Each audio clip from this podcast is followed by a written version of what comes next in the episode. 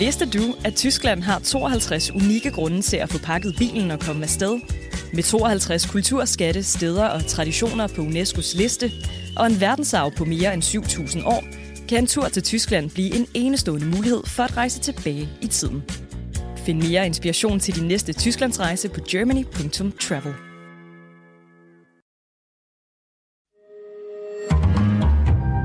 Berlingske. Var det en god fest? Ja, jeg synes, det var en god fest. Hvem kan ikke lide en god fest? Sådan en var Zetlands chefredaktør Lea Korsgaard til i slutningen af oktober. 9 dage senere skriver hun en hård kritik af mediernes rolle i FE-sagen. Særligt behandlingen af statsministeriets departementschef Barbara Bertelsen er faldet hende for brystet. For, skrev hun i Zetland, Bertelsen er urimeligt blevet udråbt som skurk af unuancerede journalister. Medierne har smykket udokumenterede påstande som magtkritik og dømt Barbara Bertelsen uden skyggen af bevis og rettergang. Men hvad har det med festen at gøre, tænker du måske? Jo, den gode fest, hun var til, var Barbara Bertelsens 50-års fødselsdag. Lea og Barbara omgås privat. Det kunne Frihedsbrevet afsløre mandag. Hvorfor nævnte Lea Korsgaard ikke det, da hun revsede medierne for at behandle Barbara Bertelsen urimeligt? Det spørger jeg hende om i dag. Velkommen i Pilestræde. 6. november skriver du en kommentar i Zetland. Du skriver, FE-sagen bør gå over i historien som et af de mest problematiske kapitler i dansk pressehistorie. Hvorfor? Fordi det synes jeg. Jeg synes, der har været skrevet rigtig meget vigtig og god journalistik om FE-sagen. Altså, nu står vi på Berlingske, blandt andet Berlingskes gravergruppe har hjulpet med store, vigtige afsløringer. Der har været masser af kloge kommentarer. Det er virkelig vigtigt for mig at sige. Det er ikke en bredside mod hele den samlede dækning. Men ikke desto mindre, så synes jeg, der står tilbage dele af pressedækningen, som har været stærkt problematisk, som har været præget af nogle analytiske fejlslutninger, som har været ret problematiske, og en sådan forbløffende vilje til at bringe rygter, sladder faktisk, til tors uden belæg. Altså simpelthen gå på kompromis med det mest fundamentale i journalistikken, nemlig det, man skriver, det skal passe. Så skriver du også, det har væltet med rygter i FE-sagen om utidig indblanding i sagen fra statsministeriets departementschef Barbara Bertelsen. Hvilke rygter? Rygterne om, at hun af personlige årsager et mishag mod Lars Finsen, en personlig vendetta er drevet af, at nu skal han klynges op. Det er jo historier, som altså, nogle af de tiltalte i sagen har peget på, og det skal de være fri til. Sådan er det jo, når man tiltaler sagen, så skal man forsvare sig. Claus Hjort for eksempel har kaldt Barbara Bertelsen hele sagens onde ånd. Lars Finsen i hans bog, Spionchefen, mere end sådan antyder, at hun er den førte hånd bag det hele. Og fair nok med det. Yeah. Det er de tiltalte. Men problemet kommer, når man så på lederplads, når man på kommentarplads, simpelthen bare indoptager det perspektiv ukritisk. Ja, fordi du skriver også i din, som du siger nu, i din kommentar, det er faktisk fair nok, at sagens anklager peger på Barbara Bertelsen som en del af deres eget forsvar. Problemet er, skriver du, at, og jeg citerer dig, med tiden er rygterne og de anklagedes påstande imidlertid sivet dybt ind i dækningen af sagen. Så nævner du 2 kronikker. Kan du pege på journalistiske eksempler på, at rygterne er, som du skriver, sivet dybt ind i dækningen? Jamen, vi skal holde os for øje her, at en del af den publicistiske opgave er også lederplads, er også kommentar, er også at bringe kronikker. Vi kan simpelthen ikke tage det ud af ligningen, når vi snakker om den publicistiske opgave i forbindelse med at afdække sådan en sag her. Så det, jeg jo siger, det er, kan det virkelig passe, at man på lederplads, at man på kronikplads, at man på kommentarplads har lov til at sige hvad som helst, bare det lyder magtkritisk? Altså, kan man få lov til at sige hvad som helst, uden at man kan bringe belæg for det? Vi lader forskellige stemmer komme til ord i Berlingske. Stemmer, der mener det ene. Stemmer, der mener det andet. Stemmer, der udtrykker det ene. Stemmer, der udtrykker det andet. Og jeg har det simpelthen grundlæggende svært, det der med at sige, at hvis nogen udtrykker et eller andet, som jeg ikke bryder mig om, så skulle de slet ikke have haft adgang til spalterne. Skal man ikke have lov til på lederplads at sige hvad som helst? Jeg synes, man skal have belæg for det, man siger. Men så synes jeg, det bliver svært at skelne mellem, hvornår noget er bare en kommentar, hvornår noget man synes, og hvornår man noget, man faktisk ved. Fordi lige så snart du bruger, og det synes jeg er relevant, ordet belæg, der er vi over i den, hvad skal man sige, den undersøgende, faktuelle journalistik. Man skal have belæg for at skrive en eller anden som en forsidehistorie. Men hvad en chefredaktør mener på lederplads, skal vel ikke være genstand for sådan noget faktatjek, eller hvordan? Jo, i den forstand, at det er jo vigtigt, synes jeg, i et demokrati, at vi kan være rygende uenige om analyserne, om perspektiverne, om hvad der er vigtigt, hvad der er ikke vigtigt. Vi skal være rygende uenige. Det er for hulen, derfor det er skønt at leve i et demokrati, at det er muligt. Men vi skal samtidig gøre os meget umage med at stå på den samme grund af fakta. Når for eksempel man i en kommentar i Politiken skriver, at det, at sagen nu er droppet fra anklagemyndighedens side, beviser, at det er en hets. Det viser, at det var en hets fra øverste sted. Det er simpelthen bare ikke. Det er ikke belæg for at sige. Men fordi fakta jo er så begrænset i nogle sager, for eksempel den her sag, så er ledere og kommentarer jo analyserne, vurderingerne. Det er jo baseret på de få ting, vi ved. Og det skal man jo så bare sige. Jeg synes det tyder på. Yeah. Men bare sige, punktum, det her, det er en hets. Det er der ikke belæg for. I artikelserien Væggene har ører, der har Zetland selv beskæftiget sig med rygterne om Barbara Bertelsens rolle og den her påståede hævntørst over for Lars Finsen. Er der en forskel på, når Zetland undersøger og beskæftiger sig med rygterne, og når alle vi andre medier undersøger og beskæftiger os med rygterne? Jeg kan ikke se, det kan være, jeg har overset det. Men jeg kan ikke se, at Berlingske for eksempel har været ude og sige, vi kan ikke finde belæg for de her påstande. Okay. Det har vi gjort. Vi har skrevet, det der står tilbage, det er en teori. Det er en teori, vi kan simpelthen ikke vide, om det er rigtigt eller ej. For mit eget medies vedkommende, synes jeg, at den dækning har været faktuel. Den har ikke bygget på nogle teorier om noget. Det har været en faktuel afdækning, hvor vi skridt for skridt har redegjort for, hvad det er, der er foregået, hvordan anklageskrifterne har set ud mod Jordan Peterson. Som du skriver i din kommentar, du konstaterer, at ingen har fundet belæg for påstandene om Barbara Bertelsen, og skriver du, tilbage står, at teorien bare er en teori, endda en særdeles konspiratorisk en af slagsen. Er mediernes interesse for Barbara Bertelsens rolle i FE-sagen konspiratorisk? Teorien er altså konspiratorisk.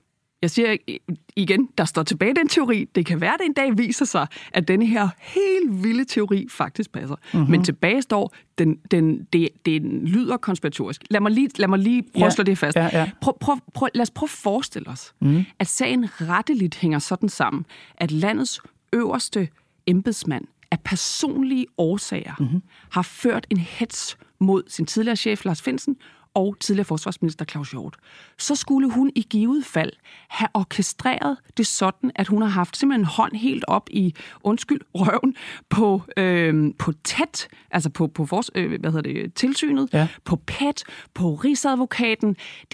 Altså passer det, så er det en skandale af fuldstændig machiavelliske dimensioner. Ja. Og derfor er det selvfølgelig interessant at beskæftige sig med den teori, det rygte. Så det er ikke et problem, at det er siden i dækningen. Det er faktisk meget relevant, at det er siden i dækningen, fordi det er vigtigt at beskæftige sig med journalistisk. Det er et problem, at det er sivet op, som om, at det er blevet en sandhed.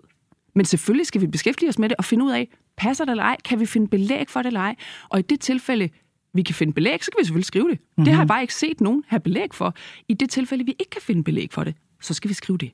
Var det så langt uden teori, at medierne hurtigt skulle have kigget i en anden retning? Nej, ikke nødvendigvis. Man skal jo holde sig åben som journalist for, at machiavelliske ting kan ske. Men i det tilfælde, man ikke kan finde belæg for det, så synes jeg måske, der havde været andre historier, der havde været mere interessante at kigge på. Du skriver også, mange journalister søgte eksalteret og uden nuancer efter en skurk og fandt den i Barbara Bertelsen. Og at medierne har fældet en dom over Barbara Bertelsen, uden rettergang eller bevisførelse. Fortjener hun en undskyldning? Nej, det tror jeg ikke. Jeg er ikke så meget til sådan noget bodsgang i offentligheden. Nødvendigvis. Jeg tror, man skal lære at forløbe, først og fremmest. Jeg tror, pressen skal bruge den her anledning til at kigge på... netop at kigge på, hvordan for eksempel bruger vi kommentatoriet til at ventilere ting, der ikke nødvendigvis er belæg for. Ja. Vi skal virkelig bruge det til at granske os selv og vores egen rolle i den her sag, som indlysende har været der. Prøv at høre, sagen handler jo ikke om noget, der ligger væk fra pressen. Sagen handler om, er der nogen, der er gået til pressen og har brudt deres fortrolighed og afsløret landets dybeste hemmeligheder. Ja. Så på den måde er det jo virkelig en anden til at kigge, hvordan er vores rolle i den her sag? Men du slutter dit lange og udførlige indlæg om pressens rolle i den her sag med at skrive om, hvordan pressen har behandlet Barbara Bertelsen, og det er helt tydeligt en tekst, du mener ikke pressen har behandlet Barbara Bertelsen rimeligt. Det er vel rigtigt forstået, ikke? Jeg konstaterer, at hun er blevet skurken, og jeg kan simpelthen endnu ikke se, at der er belæg for, at hun er skurken. Altså det fremgår, hun blandt andet har råbt af Lars Finsen under et møde og opført sig, ja, ikke så pænt, mener han. Hvad er din kommentar til det? Først og fremmest må jeg sige, at jeg har ikke haft lejlighed til at læse bogen, men jeg kommer nok ikke til på noget tidspunkt at gå ind i en diskussion mellem en departementschef og en FE-chef. Lørdag den 28. oktober, 9 dage før du skriver den her kommentar i Zetland, der var du til en 50-års fødselsdag hos Barbara Bertelsen. Det kunne Frihedsbrevet fortælle mandag. Var det en god fest? Ja, jeg synes, det var en god fest. Kan vi fortælle? Nej, for det synes jeg faktisk er privat også af hensyn til de andre, der var med til festen. Okay. Men jeg tror, det du vil frem til, det er, ja, jeg kender Barbara Bertelsen. Jeg er bare lidt mere nysgerrig her, og så må du sige, hvis det ikke du vil svare på spørgsmålet, var det hjemme hos Barbara? Nej. Jeg har aldrig været hjemme hos Barbara Bertelsen. Nej. Jeg kender hende som... hun er sådan en del af min bekendtskabskreds. Jeg vil ikke kalde hende en ven, fordi så skal man på en eller anden måde være tætte jo. Mm-hmm. Det er sådan, ja, hvordan gradbøjer man sin bekendtskabskreds? Anyway, jeg vil ikke kalde hende en ven, hun er i min bekendtskabskreds. Ja. Og er en, jeg kender. Og den her fest, der altså ikke foregår hjemme hos hende, altså 50-års fødselsdag kan jo være utrolig mange ting. Var det sådan en, formel reception med pindemad og ved højbord, eller var det mere... drinks og musik og afslapsstemning? Jeg vil sige det på den måde, jeg har aldrig været til en privat fest, hvor der var så mange mennesker. Men det var en privat fest, og derfor så skal jeg ikke stå op. Jeg har ikke lyst til at stå og fortælle om den på den måde. For mig er det vigtigt at kunne sige, ja, jeg kender hende. Ja. Hvor kender du hende fra? Jamen, det har jeg heller ikke lyst til. Altså simpelthen bare hensyn til privatlivets fred. Vi har en embedsmand, som ikke kan gå ud og sige noget som helst i offentligheden om sig selv i den her sag, og heller ikke sit privatliv. Jeg har ikke lyst til at bringe heller faktisk hendes privatliv frem i offentligheden. Men for mig i den her sag, er det afgørende jo, jeg har jo selvfølgelig skulle tage stilling til, hvor godt kender jeg hende. Altså kender jeg hende så godt, at jeg ikke kan skrive om hende. Der findes mennesker, jeg kender så godt, som jeg selvfølgelig ikke kan skrive om, på den måde, som jeg har gjort. Jeg har aldrig været på tomandshånd med hende. Jeg har aldrig diskuteret FE-sagen med hende. Nej. Jeg har ikke en relation, hvor der er fortrolighed på den der måde, der er mellem venner. Okay. Du siger, at du har aldrig været til en 50-års fødselsdag, hvor der var så mange. Hvor mange var I? Jamen igen, det kommer jeg ikke til at svare på. Okay. Det var en privat fest. Vil du fortælle mig... Altså, jeg spørger dig lidt til det her med... Det er fordi, det er jo centralt, det her, Lea. Altså, jeg er nysgerrig på dit forhold til hende. Jeg er helt med på, at du siger, at hun er en bekendt. Kan du prøve at sige, altså, hvor længe har du kendt hende? Jeg har kendt hende i nogle år efterhånden, tror jeg. Jeg har kendt hende nogle år. Okay. Men grunden til, at jeg ikke vil ind i det igen, det er jo fordi, det er relevant, at jeg kender nogle af dem, jeg skriver om her. Ja. Det skrev jeg også i min kommentar. Det er svært, når man kender nogle af dem, man skriver om. Mm-hmm. Man skal være sygt påpasselig med netop at vurdere, er jeg for tæt på til at kunne skrive noget? Har jeg nogle blinde vinkler? Løber jeg nogle andres ærne end mit eget? Mm-hmm. Kan jeg se mig selv i øjnene? Kan jeg se i mit tilfælde min Zetland-medlemmer i øjnene? Mm. Det er relevant. Yeah.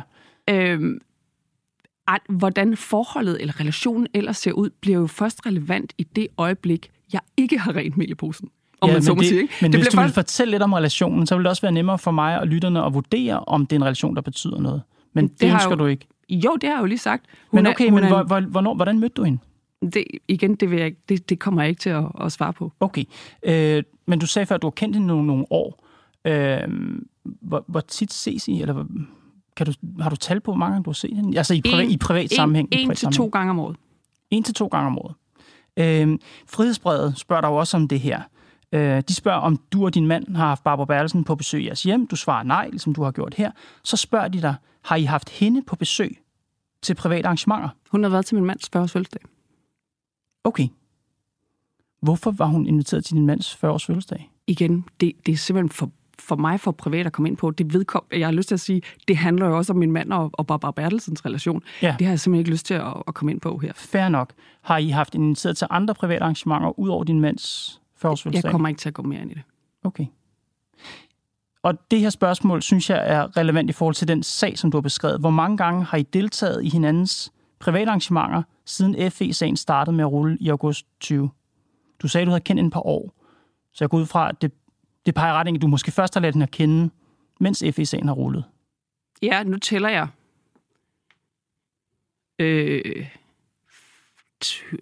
4 gange, tror jeg. Okay. Ish. Ja. Så der er hendes 50-års fødselsdag, din mands 40-års fødselsdag, så måske et par gange mere. Ja. Men i sådan, hvad skal man sige, selskabeligt lag, hvor der har været mange mennesker til stede. I dit indlæg i Zetland, som du altså skriver nogle dage senere, hvor du kritiserer mediernes behandling af Barbara Bertelsen, der nævner du ikke specifikt, at de omgås privat. Mm. Hvorfor ikke? Jamen, det skulle jeg sikkert. Det er jo mig helt vildt, fordi jeg kan jo mærke nu, sikkert berettiget, hvorfor skriver hun ikke det? Hvad fanden har hun urent mel i posen? Som bare er mega ærgerligt, fordi jeg står ved hvert et ord, jeg har skrevet i den tekst. Du mærker det, siger du. Prøv lige at fortælle mig, om det, du mærker. Jamen, det er jo klart, at når Frihedsbrevet ringer op til mig, og synes jeg får det til at se ud, som om vi er bedste veninder, så får det jo klart folk til at tænke, hvad fanden sker der? Og jeg kunne lige så godt have skrevet det. Helt ærligt, det var bare dumt af mig. Jeg skriver jo teksten og peger på, jeg kender flere af dem, jeg skriver om. Og det er vanskeligt. Jeg bruger det netop til at sige, hold kæft mand, det er svært i den her sag, hvor nogle gange det føles lidt som om alle kender alle i den. Og ja, det er mega svært at skrive om folk, man kender. Og derfor er så vigtigt at have tungen i munden. Så jeg peger på det, og helt ærligt, jeg kunne lige så godt have skrevet, simpelthen bare udpenslet min relation til hende, hvordan den var opstået, ligesom jeg kunne udpensle min relation til nogle af de andre, jeg skriver om. Yes, men det her var jo specifikt om Barbara Bertelsen og mediernes forkerte behandling af hende, så det var vel meget relevant? Og var deklareret helt klart og tydeligt fra starten af, hey venner, her kommer en kritisk kommentar om mediernes rolle, især om deres behandling af Barbara Bertelsen, og jeg vil bare lige sige, at jeg kender hende altså. Så er det sagt. 100%. Det var dumt, jeg ikke gjorde det. Men jeg vil dog tilføje, jeg kunne også, man kan sige, jeg kender også Christian Jensen fra Berlingske Tidende. Han er min gamle lærermester. Altså Politikens ansvarshævende chefredaktør. Han er min gamle lærermester. Hans 50-års fødselsdag var jeg også inviteret til. Men hvorfor er det relevant? Ja, fordi ham kritiserer jeg jo. Og på en eller anden måde er det jo også lige så relevant, synes jeg, at være transparent omkring dem, man eventuelt kritiserer. Men Christian Jensen, med al respekt, han er jo din kollega. Altså, I er jo, du ved, konkurrenter og kollegaer på samme tid på konkurrerende medier. Er det... Ja, netop derfor er det da også relevant. Altså, jeg vil jo nødigt beskyldes for at gøre det, fordi vi er konkurrenter. Men din kommentar handler jo ikke om, hvordan det har været et mørkt kapitel i dansk pressehistorie, fordi vi har behandlet Christian Jensen forkert. Din kommentar handler om, at det har været et mørkt kapitel i dansk pressehistorie, fordi vi har behandlet Barbara Bertelsen forkert. 100%, og derfor var det vildt dumt, da jeg ikke skrev det. Jeg siger bare, at jeg tror, det også havde været relevant at pege på. Jeg kender sgu også nogle af dem, jeg kritiserer her, fordi det synes jeg egentlig også er relevant. Det er jeg faktisk rigtig glad for, du siger, for da jeg læser dit interview, eller Frihedsbredets interview med dig, der virker du mere afværgen. Der siger du, det vil være relevant, hvis det havde påvirket historien, eller hvis det havde påvirket min dømmekraft, hvis det havde påvirket vinklen, men det har det ikke. Det var din forklaring til Frihedsbrevet. Nu siger du, det var faktisk en kæmpe fejl. Prøv at høre, det der sker inde i mig, ikke? For bare at være helt ærlig, det der sker inde i mig, når Frihedsbrevet ringer, det er, jeg kan huske en artikel, de skrev om, da jeg var til en middag med Jordan Peterson, altså det store KFA i sådan det kulturkonserve globale landskab. Jeg var til en bøfmiddag med ham, og synes, det var mega interessant. Mm-hmm. Jeg synes, han er vildt interessant. Jeg er rygende uenig i alt muligt, han skriver. Og Frihedsbrevet laver en lang, sådan, det jeg vil kalde spekulyse, om hvordan jeg skulle være i lommen på en eller anden frikirke, og jeg ved ikke hvad. Så når Frihedsbrevet ringer til mig og siger, at du har været til fødselsdag med nogen, så går jeg... Så bliver jeg nervøs. Ja. Okay, så og det er jo dumt, fordi jeg burde bare have sagt det. Jeg tror egentlig også, jeg sagde det, men sikkert ikke på samme måde, som jeg siger det her nu. Okay, men inden det her studiet, der kan du godt sige, det var en klar fejl, at jeg ikke tydeligt skrev, at jeg kender den person, hvis mediernes behandling, jeg nu vil kritisere. 100%. Okay.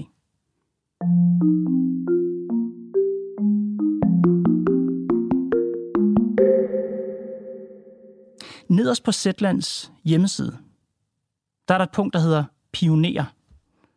Hvis man klikker her, så kommer man ind på det, der hedder zetland.dk/vores helte. Det er en liste over de pionerer, der var med til at kickstarte Zetland i 2015. Og under B, der står der Barbara Bertelsen. Hvad laver hun der? aner det ikke. Jeg var ikke klar over, at Barbara Bertelsen har backet Zetland i vores crowdfunding-kampagne dengang. Jeg går ud fra, det er hende. Så mange er der vel ikke, der hedder Barbara Bertelsen. Og tusind tak for det, har jeg lyst til at sige. Jeg var simpelthen ikke klar over det, før en eller anden på Twitter fik det gravet frem. Okay, fordi igen, alt efter øjnene, der ser Lea Korsgaard, så hvis man lægger til bunke her, ikke? Altså først har du en kritisk behandling, eller en kritisk behandling af medier, eller du er kritisk over for mediens behandling af Barbara Bertelsen. Du anerkender nu her, at det var en fejl, at du ikke skrev klart og tydeligt, at I omgås privat. Og hun er så også, når man kigger på jeres hjemmeside, en af Zetlands helte. Altså mit spørgsmål er jo selvfølgelig det, jeg prøver at antyde, det er, kan der være et habilitetsproblem her? Hvis du kigger på Zetlands dækning, bare i løbet af det seneste år, så har vi skrevet kritisk, både om regeringen og om Barbara Bertelsen, og endnu meget kritisk. Vi har skrevet om SIP-sagen, kompliceret, men meget interessante vindmøllesag, som blandt andet handler om, hvordan statsministeriet og regeringstoppen har håndteret udrulling af havvindmølle i Danmark. I vores egen dækning af FE-sagen har vi viet, som du selv er inde på, virkelig meget plads til at undersøge den her det meget kritiske blik på Barbara Bertelsen i forbindelse af i vores dækning af hastværk i embedsværket har vi også skrevet kritisk om Barbara Bertelsen. Det er simpelthen forkert at påstå, at vi skulle være i lommen på hende. På nogen måde. Og det taler vores dækning for. Men det er fordi det her med habilitet, og det synes jeg faktisk er spændende. Spørgsmålet er, at det handler om dem, hvis habilitet man kigger på. Om det handler om, de selv mener, de er troværdige. Eller om det udefra ser troværdigt ud. Forstår du, hvad jeg mener? Helt klart, det forstår jeg totalt. Og jeg mener ikke, at jeg har et habilitetsproblem. Det er jo, det er jo også det, jeg er inde på i min kommentar. Det er, hold kæft, hvor er det vigtigt, at man kigger indad og netop vurderer, kender jeg vedkommende for godt til at skrive det her? Kan jeg se mig selv i øjnene? Og det er den ene del af det. Og så er jeg helt med på, så er der også den anden, som er, hold kæft, hvor skal man undgå, at folk netop kan begynde at mistro, at der skulle være andre dagsordner end den. Og der er transparens jo bare ens bedste ven. Og gid, jeg bare havde skrevet, jeg kender blandt andre Barbara Bertelsen. Du er et af de mest velovervejede mediemennesker, jeg kender. Jeg kan ikke forestille mig, at du ikke, inden du har skrevet den kommentar, har spurgt dig selv, har jeg et habilitetsproblem i forhold til Barbara? Og har valgt at tænke, nej, det har jeg ikke. Så har du skrevet kommentaren. Jeps.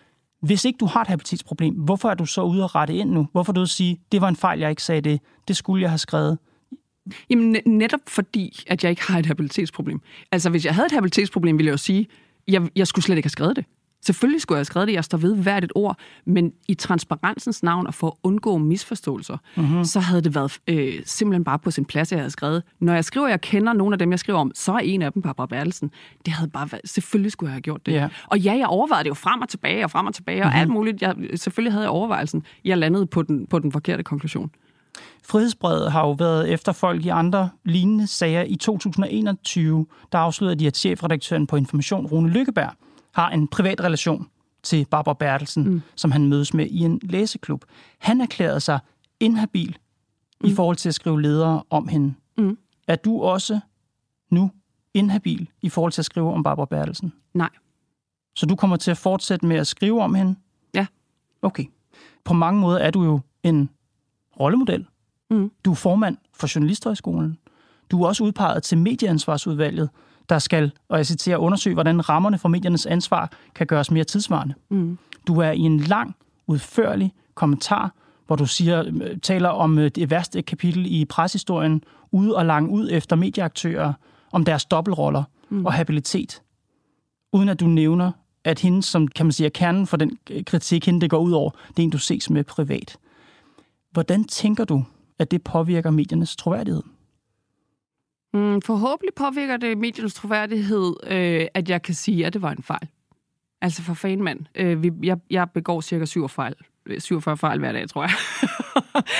Jeg lister dem gerne op. Nej, jeg begår alle mulige fejl. Det her, det var indlysende en fejl. Og jeg synes, det er sgu svært at undgå at begå fejl. Det vigtigste, det er at få peget på, når man begår dem. Lea Korsgaard, tak fordi du kom i Pilestræde. Klart, tak fordi jeg måtte komme.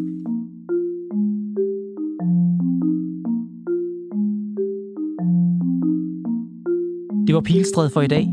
Holdet bag er Thomas Arendt, Mads Klint, Bo Lange, Karoline Nord og mig, Kaare Svejstrup. Vi er tilbage på mandag.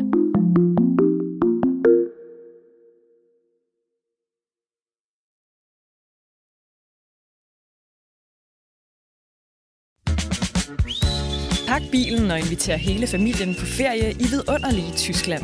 Besøg UNESCO's verdensarv, både det moderne og det historiske, med en gåtur gennem unik arkitektur på bindingsværksruten, eller oplev det moderne Bauhaus i Sachsen-Anhalt. Find mere inspiration til din næste Tysklandsrejse på germany.travel.